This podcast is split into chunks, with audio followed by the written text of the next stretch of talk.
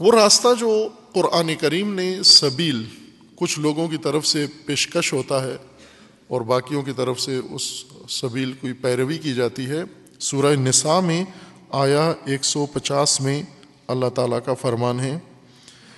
ان الدین یکفرون بلّہ و رسول ہی و یوریدون یفرقو بین اللہ و رسول و یقولون نؤمن ببعض و نکفر ببعض و یوریدون یتخذ بین ذالک سبیلا وہ لوگ جو کفر کا راستہ اختیار کرتے ہیں، جو کافر ہو جاتے ہیں۔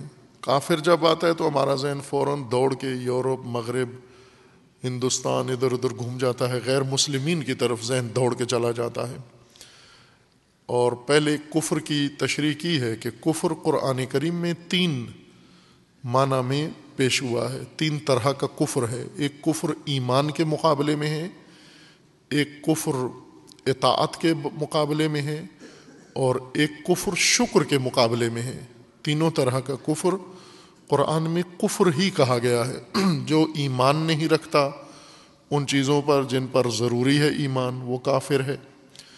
اور وہ شخص جو شکر نہیں کرتا ان نعمتوں کا جن پر شکر لازم ہے، یہ بھی کافر ہے۔ اور وہ شخص جو اطاعت نہیں کرتا، دستورات الہی کی، فرامین خداون کی اطاعت ترک کرتا ہے، تارک اطاعت ہے، وہ بھی کافر ہے۔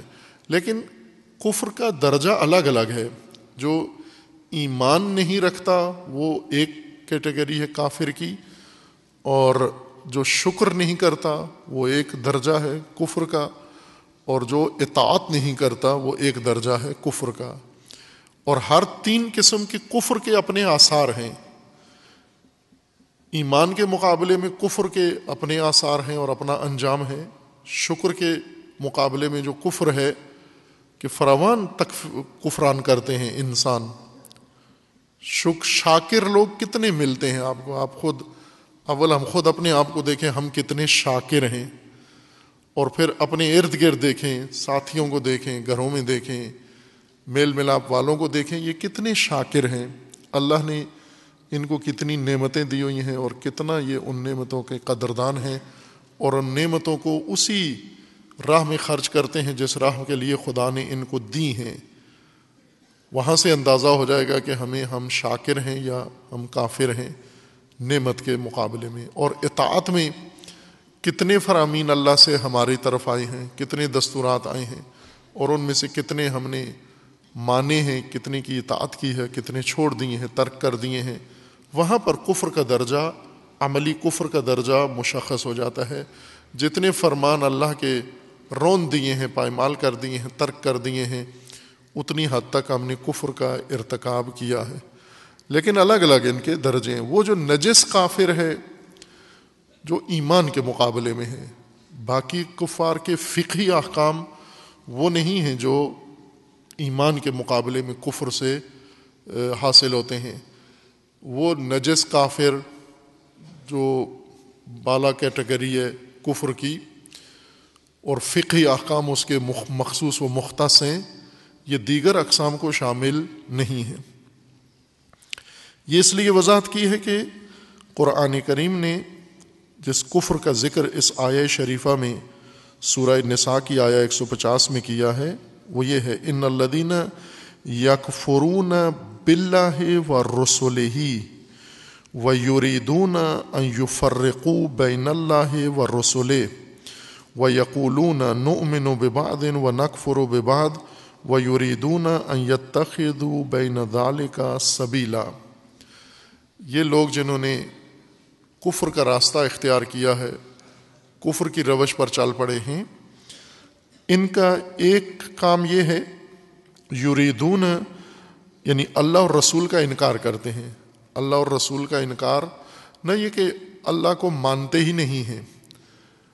ممکن ہے اللہ کی وجود کے قائل ہوں، ذات کے قائل ہوں، وحدانیت کے قائل ہوں، توحید کے معتقد ہوں۔ لیکن اللہ کے نظام کو نہیں مانتے، یہ بھی کفر ہے، اللہ کے نظام کو نہیں مانتے۔ اللہ کو مانتے ہیں، اللہ کے معتقد ہیں، ایمان رکھتے ہیں، لیکن اللہ نے جو نظام انسان کے لیے پیش کیا ہے، اسے تسلیم نہیں کرتے۔ اور رسول کا انکار کرتے ہیں۔ رسول کی رسالت کا انکار کرتے ہیں یا رسول کی خاتمیت کا انکار کرتے ہیں۔ یا رسول کے فرامین کا انکار کرتے ہیں، اطاعت کے مقام پر ترک اطاعت کرتے ہیں رسول اللہ کے لیے، یہ بھی اسی زمرے میں آتے ہیں۔ ان لوگوں کی پہچان یہ ہے و یوریدون یفرقو بین اللہ و رسول یہ اللہ اور رسول کے درمیان تفرقہ ڈالتے ہیں۔ ایک سوچ، ایک بات ان کی یہ ہے لوگوں کے درمیان کہ اللہ کی ہم اطاعت کرتے ہیں، اللہ نے جو کچھ فرمایا ہے، یہ ہم مانتے ہیں، لیکن جو کچھ رسول نے کہا ہے، رسول نے کہا ہے، اسے ہم نہیں مانتے۔ اللہ اور رسول کے درمیان فرق ڈال دیتے ہیں۔ اطاعت کے لحاظ سے، فرمان کے لحاظ سے اللہ اور رسول میں فرق کرتے ہیں۔ فرق اس معنی میں کہ یہ قول تو رسول اللہ کا ہے، یہ فرمان رسول اللہ کا ہے، یہ سیرت رسول اللہ کی ہے۔ یہ تو اتنی لازم نہیں ہے۔ اصل دین کی بنیادی بات تو وہ ہے جو اللہ نے بیان فرمائی ہے۔ لہٰذا اللہ کے احکام الگ کر دو، رسول اللہ کے فرامین الگ کر دو۔ جو اللہ کے احکام ہیں وہ ہم مانیں گے، لیکن جو رسول اللہ کے احکام ہیں وہ ہم تسلیم نہیں کریں گے۔ اللہ اور رسول میں فرق کر دیتے ہیں۔ نہ صرف رسول اللہ صلی اللہ علیہ وآلہ وسلم میں اس آئے کریمہ میں سیغہ جم استعمال ہوا ہے، جمع کا سیغہ ہے رسول یعنی ہر قوم اپنے زمانے کے رسول، اپنے زمانے کے نبی کے ساتھ ان کا رویہ یہی ہوتا ہے کہ اللہ اور رسول کے احکامات میں فرق ڈال دیتے ہیں۔ یفرقو بین اللہ و رسول ہی و یقولون اور یہ کہتے ہیں نو امن و باد و نقفر و باد کچھ باتیں تو قابل قبول ہیں، کچھ چیزیں تو ہم مانتے ہیں، لیکن کچھ چیزیں نہیں مان سکتے۔ کچھ کو مانتے ہیں، بعض کو مانتے ہیں، بعض امور، بعض دین، بعض احکام مانتے ہیں، اور بعض دیگر احکام کو ہم نہیں مانتے، ان کی پیروی نہیں کرتے۔ وہ یوریدون بین دال کا سبیلا کفر بے بعض بعض چیزوں کو انکار اور بعض چیزوں پر ایمان، اس کے درمیان یعنی نہ پورا انکار ہے دین کا اور نہ ہی پورا اقرار ہے دین کا۔ نہ سارے دین کو رد کیا ہے، نہ ہی سارے دین کو مانا ہے، قبول کیا ہے۔ بلکہ کچھ کو مانا ہے، کچھ کو نہیں مانا، کچھ ترک کر دیا، کچھ لے لیا، اور اس طرح ایک درمیانی راستہ انہوں نے نکالا ہے۔ درمیانی راستہ کا مطلب یعنی کچھ امور دین کے لے لیے، کچھ امور دین کے چھوڑ کر کسی اور منبع سے لے لیے۔ یہ آج کا مسلمانوں کا موجودہ مذہب اور دین اور رویہ یہی ہے۔ نو من و باز و نق فر و باز جس کی قرآن نے مذمت کی ہے۔ یوریدون و یوریدون یتخذ بین دال کا سبیلا۔ یہ سبیل بین بین سبیل۔ اس کا نام کیا رکھیں؟ بین بین سبیل۔ درمیانی راستہ۔ درمیانی راستہ ممنوع راستہ ہے۔ سورہ نساء کی آیا ایک سو پچاس میں اللہ تعالیٰ نے سرات مستقیم سے ہٹ کر گمراہ ہونے والوں کا ایک راستہ، جن راستوں سے سورہ انعام میں روکا ہے، منع کیا گیا ہے۔ سورہ انعام میں اللہ تعالیٰ کا فرمانا ہے کہ آپ نے سبل کی پیروی نہیں کرنی سرات پر قائم رہنا ہے۔ ان ہادہ سراتی مستقیم فتب ولا تتب او سبل یہ سرات مستقیم ہے، اس کی پیروی کرو اور اسے چھوڑ کر سبل پر مت چلنا۔ سبل کون سے ہیں جن پر چھوڑتا ہے جن جن پر چلتا ہے جب انسان تو سرات کو چھوڑ دیتا ہے، ان سبل میں سے ایک بین بین راستہ ہے کہ درمیانی راستہ نکالے۔ درمیانی راستہ آج کے لوگوں کا مذہب ہے، آج کے مسلمانوں کا دین ہے درمیانی راستہ۔ جو انہوں نے ترکیب سے بنایا ہے، دو چیزوں سے جوڑ کے بنایا ہے۔ کن دو چیزوں سے ملا کر بنایا ہے؟ نو امن و باد و نقفر و باد کچھ انکار اور کچھ اقرار، کچھ دین اور کچھ دین سے باہر۔ یہ چیزیں لے کر انہوں نے بین بین راستہ نکالا ہے۔ یہ بین بین راستہ گمراہی ہے۔ سورہ نساء میں ہے ویوریدون بین دال کا سبیلا۔ یہ وہ کافر ہیں یعنی بین بین کافر، بعض کافر، مبعض یا مبعض کافر۔ تبعیض کرنے والے کافر۔ یعنی وہ کافر جو مکمل دین کا انکار نہیں کرتے، بلکہ دین میں سے کچھ حصہ اپنے معیاروں اور اپنے مفادات اور اپنے پیمانوں کے ساتھ نکال کے مان لیتے ہیں کہ یہ حصہ قبول ہے ہمیں، باقی حصہ ناقابل قبول ہے، وہ عملی نہیں ہے۔ دلائل کیا ہے مختلف ہیں ان کے دلائل۔ اب رسول اللہ صلی اللہ علیہ وآلہ وسلم کے زمانے میں یہ جو مبعض یا مبعض کافر تھے یعنی بعض کو ماننے والے، بعض کو نہ ماننے والے، یہ یہود اور بنی اسرائیل تھے یہ اہل کتاب۔ اہل کتاب چونکہ پہلے سے ایک دیندار طبقہ، اسلام سے پہلے سے رسول اللہ صلی اللہ علیہ وآلہ وسلم کی بیست سے پہلے ہی یہ دیندار طبقہ نسل اندر نسل چل رہا تھا، انہی کا دین تھا۔ مسیحیت اور یہودیت بنی اسرائیل کی دو شاخیں تھیں، دو مذہب تھے اور یہ دونوں آ رہے تھے، چلے، چلتے آئے۔ تائی کہ اللہ تعالیٰ نے رسول اللہ صلی اللہ علیہ وآلہ وسلم کو مبعوث فرمایا۔ جب حضور نے آ کر ان کو دین پیش کیا، اللہ کی کتاب، اہل کتاب کے سامنے پیش کی، جو ادیان الہی پر ایمان رکھتے تھے، سابقہ انبیاء کی شریعتوں پر آخری نبی نے جب ان کے سامنے اپنی شریعت رکھی، انہوں نے مختلف عمل دکھائے، مختلف رد عمل دکھائے۔ کچھ نے تو یہ کہا کہ ہم تصدیق کرتے ہیں کہ آپ اللہ کے رسول ہیں، لیکن ہم آپ کو مان نہیں سکتے۔ چونکہ آپ ہماری قوم میں سے نہیں ہیں، آپ بنی اسرائیل نہیں ہیں، آپ بنی اسماعیل ہیں اور ہمارا دین اور ہمارا رہبر رہنما بنی اسرائیل ہونا چاہیے۔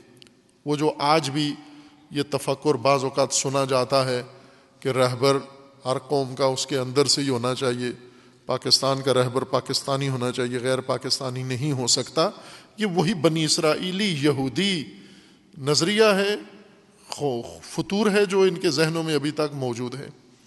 یا مرجائے تقلید حتمن ہر قوم کا، کچھ ایران میں بھی ایسے لوگ ہیں جنہوں نے برملا یہ کہا تھا کہ مرجائے تقلید ایرانیوں کا ایرانی ہونا چاہیے۔ کہاں سے یہ آیا نازل ہوئی کہ ایران کا مرجع تقلید ایرانی ہونا چاہیے؟ عرب ہو سکتا ہے، عجم ہو سکتا ہے، ایرانی ہو سکتا ہے، ہندی ہو سکتا ہے، کسی بھی قوم کا ہو سکتا ہے۔ قوم تو شرط نہیں ہے۔ رہبریت کے اندر، قیادت کے اندر، کسی دین کے اندر قومیت شرط نہیں ہے کس قوم کا رہبر بن سکتا ہے۔ ہر چند یہ باس اپنی جگہ ہے کہ وہ صدر اسلام میں جب امامت سے دوری اختیار کی گئی تو قریشیت کو شرط کے طور پر اس میں پیش کیا گیا، لیکن وہ ایک سیاسی موقف تھا کہ قریشی ہونا بھی ضروری ہے، قریش کا ہونا ضروری ہے، فلاں کا ہونا ضروری ہے۔ یعنی جو کینڈیڈیٹ تھا وہ اپنی ترجیحات ذکر کر رہا تھا کہ یہ یہ ہونا ضروری ہے۔ امیر المومنین علیہ السلام نے فریقین کے دلائل سنے جب تو دلائل سن کر فرمایا کہ یہ جتنے دلائل انہوں نے اپنے لیے دیے ہیں، یہ تو سارے مجھ پر فٹ بیٹھتے ہیں۔ ان سارے دلائل سے تو میں رہبر ہونا چاہیے لیکن انہوں نے مجھے چھوڑ کر خود اپنے حق میں یہ دلائل استعمال کیے ہیں۔ ایک دلیل بنی اسرائیل کی یہ تھی کہ آپ بنی اسرائیل نہیں ہیں۔ رسول اللہ بنی اسرائیل نہیں ہیں، اس لیے ہم انہیں نہیں مانتے۔ ایک ان میں فرقہ ایسا تھا جو یہ کہتا تھا کہ ہم بنی اسماعیل ہونے میں بھی کوئی حرج نہیں ہے۔ اصل مشکل وہ فرشتہ ہے جو آپ پر وہی لے کر آتا ہے، اور وہ جبرائیل ہے۔ جبرائیل کے لائے واہی ہمیں قبول نہیں ہے۔ جبرائیل کے علاوہ اگر کوئی فرشتہ لائے واہی آپ کے لیے، وہ ہمیں قبول ہے۔ کیوں جبرائیل قبول نہیں ہے؟ وہ کہتے تھے کہ جبرائیل بنی اسرائیل کا دشمن ہے۔ وہ جان بوجھ کے وہی ایسی لے کر آتے ہیں جو بنی اسرائیل کے خلاف ہوتی ہے۔ وہ دوسری وہی لاتے ہی نہیں ہیں جو بنی اسرائیل کی تعریف میں۔ ہونی چاہیے۔ اس لیے یہ فرشتہ ہمیں نامنظور ہے۔ اور اس طرح کی باتیں جو قرآن کریم کے اندر ہیں، ملائکہ کے ساتھ دشمنی، جبرائیل کے ساتھ دشمنی قرآن کریم میں ہے کہ جو بھی جبرائیل کا دشمن ہے، وہ ادو خدا ہے۔ یہ انہی کے بارے میں نازل ہوئی تھی۔ ان میں سے مختلف رجحانات رکھنے والے لوگ اور مختلف بہانوں سے لوگوں کو گمراہ کرنے والے لوگ تھے۔ یہ اس زمانے کے نو من و بباز و نقفر و بباز تھے۔ یعنی وہ آیات جو ان کے حق میں ہیں، وہ آیات ٹھیک ہیں، وہ آیات جو ان کی مذمت میں ہیں، ان آیات کو رد کر دیتے تھے۔ یہ یہ آیات ہم نہیں مانتے۔ اسی طرح پھر یہ سلسلہ آگے بڑھا۔ رکا نہیں، بنی اسرائیل سے سرایت کر کے مسلمانوں کے اندر آ گیا۔ مسلمانوں نے بھی آ کر یہ رویہ، یہ سیکھ لیا، نؤمن و بباز و نقفر و بباز۔ اور خصوصاً بنو امیہ نے جب زمام سنبھالی، اقتدار اور سیاست اپنے قبضے میں لی، تو بنو امیہ نے، جیسا میں نے پہلے مجالس میں بھی اور مختلف مناسبتوں پہ عرض کیا ہے، بنو امیہ نے پوری تیاری کے ساتھ حکومت قائم کی۔ صرف اقتدار میں کرسی میں نہیں آئے، جیسے ابھی ہمارے وزیر اعظم صاحب نے ایک بڑی خوبصورت بات کی ہے اپنے آخری بیان میں۔ کہ ہر حکومت کو حکومت میں آنے کے لیے تیاری کے ساتھ آنا چاہیے۔ یعنی اپنے بارے میں کہا کہ ہم بغیر تیاری کے آ گئے، لہٰذا ہمیں تو کچھ سمجھ ہی نہیں آ رہا تھا۔ تین مہینے تک تو کچھ بھی سمجھ نہیں آ رہا تھا۔ اور ڈیڑھ سال تک اعداد و شمار سمجھ میں نہیں آ رہے تھے فگرز سمجھ میں نہیں آ رہے تھے۔ اور اس کا یہ مطلب نہیں کہ ڈیڑھ سال بعد سمجھ آنا شروع ہو گیا ہے۔ ابھی بھی حال وہی ہے، ابھی بھی کوئی خاص بات سمجھ میں نہیں آ رہی ہے۔ لیکن یہ جو سمجھ آ گیا ہے کہ ہم تیاری میں نہیں تھے، تیاری کر کے نہیں آئے اور ہمیں کچھ سمجھ میں نہیں آتا، یہ خود ایک اچھی بات ہے۔ اس کو تحسین کرنا چاہیے۔ جیسا میں نے پہلے کہا تھا، چونکہ سیاسی نہیں ہے ہمارے وزیر اعظم، ان کی تربیت، پرورش ماضی سیاسی نہیں ہے اس وجہ سے وہ جو بات دل میں آتی ہے یا ذہن میں آتی ہے، کہہ دیتے ہیں فوراً۔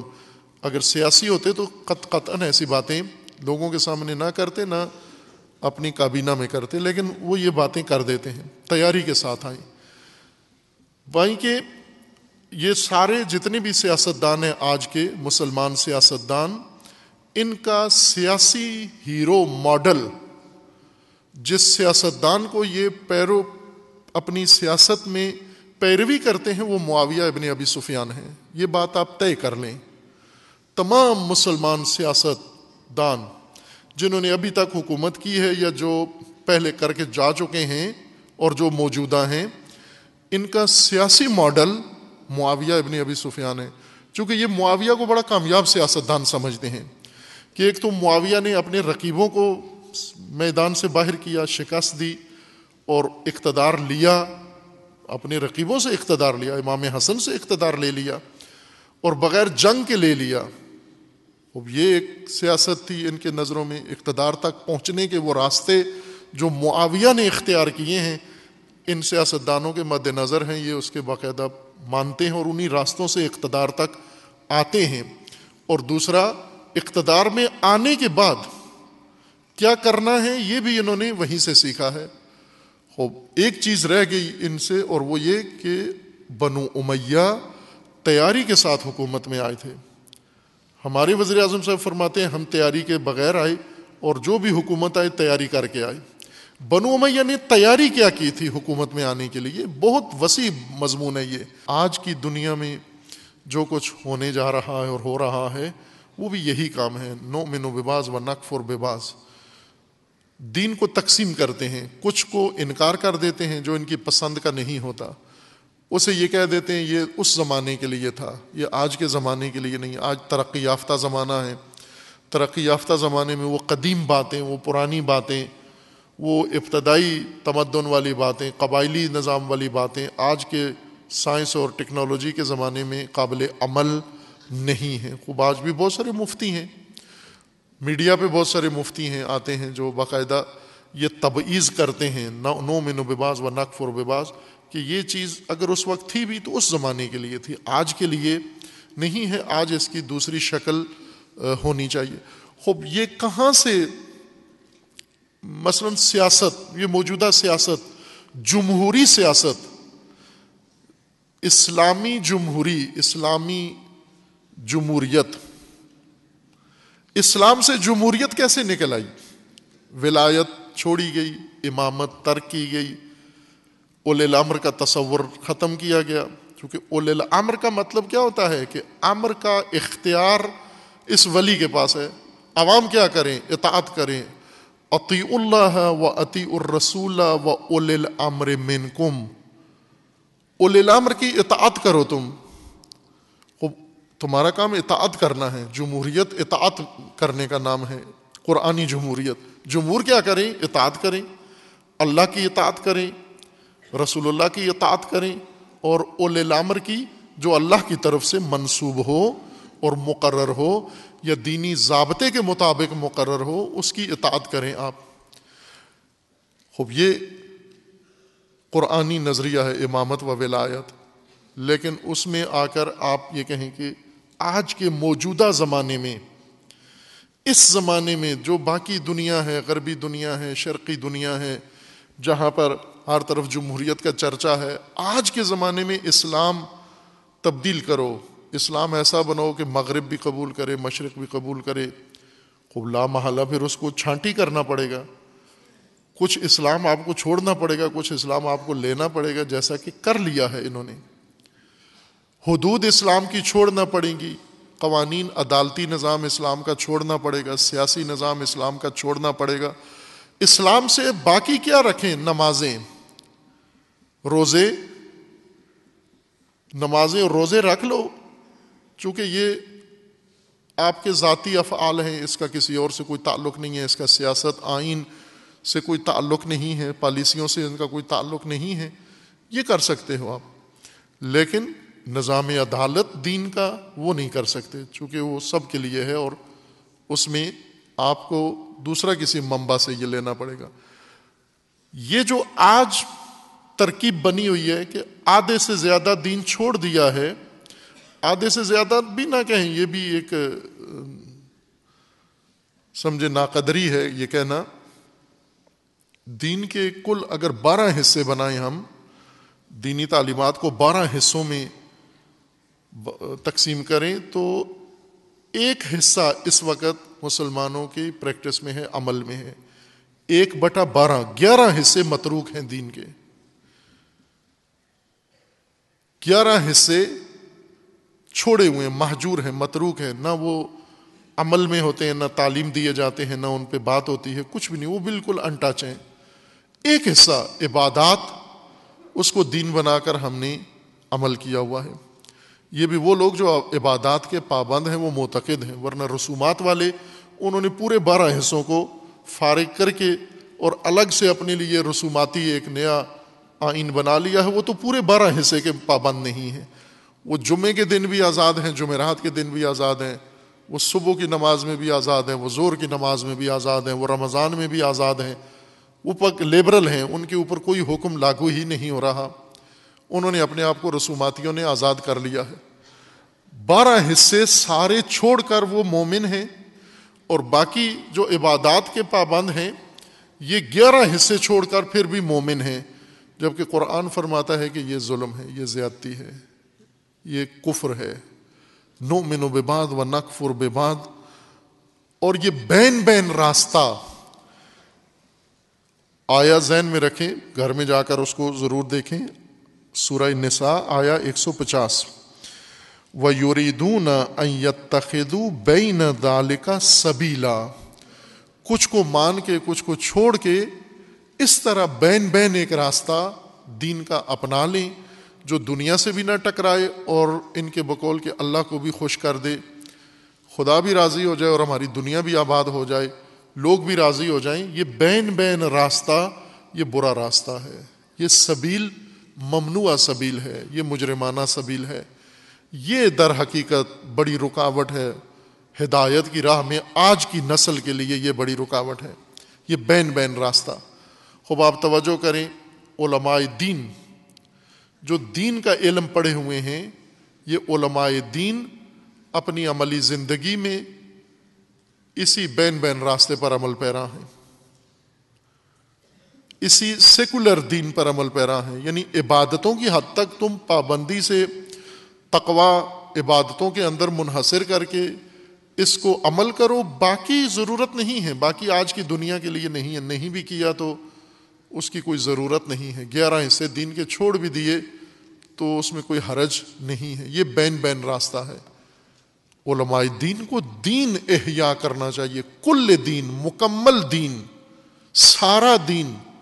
جتنا اللہ تعالیٰ نے دین نبیوں پر اتارا ہے اور نبی خاتم صلی اللہ علیہ وآلہ وسلم پر، اس تمام دین کو علماء تعلیم بھی دیں اور اس تمام دین کو علماء نافذ بھی کریں۔ یہ فریضہ ہے علماء دین کا، ورنہ اگر بین بین راستہ اپنایا نو من و بباد و نقفر و بباد و یوریدون تخد و بین نظال کا سبیلا اسے قرآن قبول نہیں کرتا۔ ان کے بارے میں ہے الائکا حم الکافرون حقن یہ حقیقی کافر ہیں۔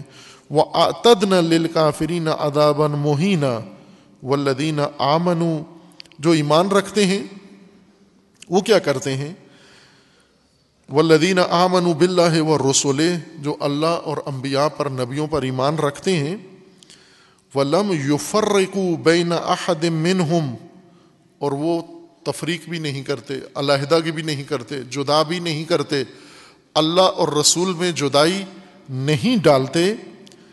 ان کے بارے میں اللہ تعالیٰ کا فرمانا ہے صوف یوتی ہم اجور وقان اللہ غفون رحیمہ ان قریب خدا و تبارک و تعالیٰ انہیں ان کے تدین کا اور اطاعت کا اجر ادا کرے گا اور اللہ کی ذات غفور و رحیم ہے۔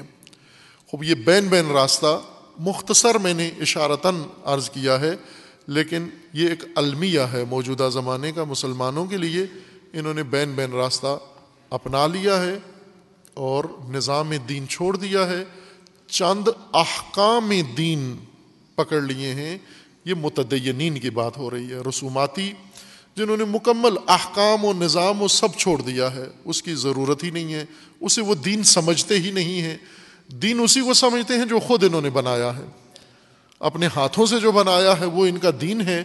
اور جو رسول لائے ہیں، انبیاء لائے ہیں، آئمہ نے پیش کیا ہے، اسے دین کے زمرے میں درج نہیں کرتے۔ اور جو متدین ہیں، انہوں نے احکام لے لیے ہیں، نظام دین چھوڑ دیا ہے۔ یہ سب سے معیوب نمونہ ہے نو من و بباز و نقف اور بباز کا۔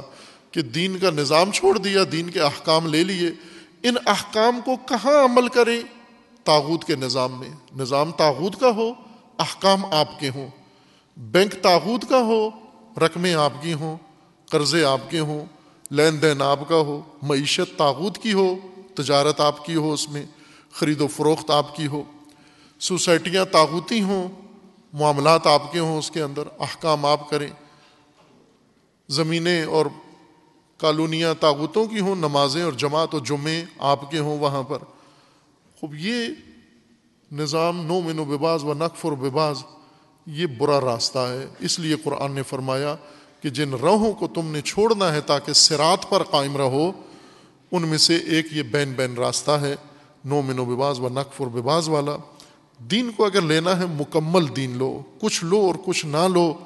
یہ سارا دین چھوڑنے کے برابر ہے۔ یہ کفر کے درجے میں انسان کو لے جاتا ہے۔ اللہ تعالیٰ ہم سب کو دین کو سمجھنے کی توفیق عطا فرمائے۔ مکمل دین عمل کرنے کی خدا و تبارک و تعالیٰ توفیق عطا فرمائے۔ اور خدا و تبارک و تعالیٰ اس نسل کو بیداری آگاہی فرمائے عطا فرمائے اور قرآنی دین، رسول کا دین، اللہ کا دین عملی نافذ کرنے کی خدا و تعالیٰ توفیق عطا فرما ان شاء اللہ اعوذ باللہ من الشیطان الرجیم، بسم اللہ الرحمن الرحیم۔ انا اعطینا کل کوثر فصل لربک ونحر ان شانیک هو الابتر۔